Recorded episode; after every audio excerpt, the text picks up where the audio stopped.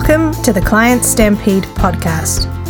Everything you need to know to get more clients, make more money, and have more fun in your business.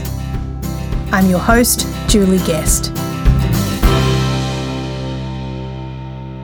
There is no power in playing small. Whatever you can do or dream you can, begin it. Boldness has genius, power, and magic in it. Johann Wolfgang von Goethe. I remember how terrifying it was for me to throw the towel in at my big corporate job. I was slowly rotting away, dying of boredom with each passing meeting.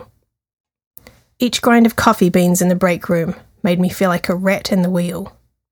Each performance review, where my future salary and bonus would be dictated by my inept boss, who, it turns out, was having an affair with one of our team members, felt like a dagger to the heart.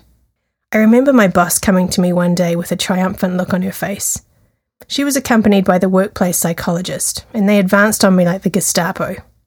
In her hand, she held a 30 page report of my psychological assessment, an exercise that our whole department had been forced to do under the guise of team building to supposedly profile our personality types.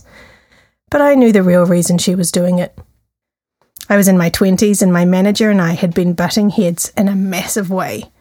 Her management career had spanned four decades working for the exact same company. She had fought and clawed her way to the C suite, and she was known to be as tough as nails. Fear and intimidation was her management style, and she had more dirt on her fellow C suite colleagues than in a landfill. I guess that explained why she had lasted so long, because it certainly wasn't for her aspirational leadership style. The three of us sat down. I'll get straight to the point, said the workplace psychologist with a look of fake concern. Based on your psychological profile, it really doesn't appear that you're executive leadership material. She paused to let her words sink in. In fact, I'm extremely surprised that you're working for any kind of corporation at all. Your profile is of someone who is an entrepreneur. You need to go and create your own thing. You're a rule breaker, not a rule follower, which obviously doesn't sit well with this organisation. To say I was ecstatic was an understatement, although I kept my poker face for the rest of the meeting. It was just the affirmation I needed to make having my own business more than a pipe dream. In the months following, I meticulously planned the creation of my marketing business. But the problem was that it was just a plan. I hadn't actually committed to it. There's a saying by Anaïs Nin that goes like this And the day came when the risk to remain tight in a bud was more painful than the risk it took to blossom. That's exactly the pain level my misery had reached. I was making a significant six figure salary working for a company I had lost all respect for, and it had become my hell. I realized that I would never ever be ready to quit my outward looking, perfect, high paying corporate job. Its safety net was what was keeping me anchored there and the only way out was if I cut my own hole. So, literally, one day I woke up and handed in my resignation, and I officially started my marketing agency the next day. No business plan, no real marketing plan, just burning fear. I was either going to swim or die trying, but either way, it was better than being stuck in the purgatory hell of indecision.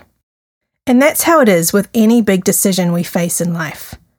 Once we commit and jump in, boots and all, Providence gets to work. And somehow, some way, it all manages to work out even better than we could have imagined. Which reminds me of this great quote Until one is committed, there is hesitancy, the chance to draw back, always ineffectiveness. Concerning all acts of initiative and creation, there is one elementary truth the ignorance of which kills countless ideas and splendid plans. That the moment one definitely commits oneself, then providence moves too. All sorts of things occur to help one that would never otherwise have occurred. A whole stream of events issues from the decision, raising in one's favour all manner of unforeseen incidents and meetings and material assistance, which no man could have dreamt would come his way. So, what's the next big decision you're faced with in your business?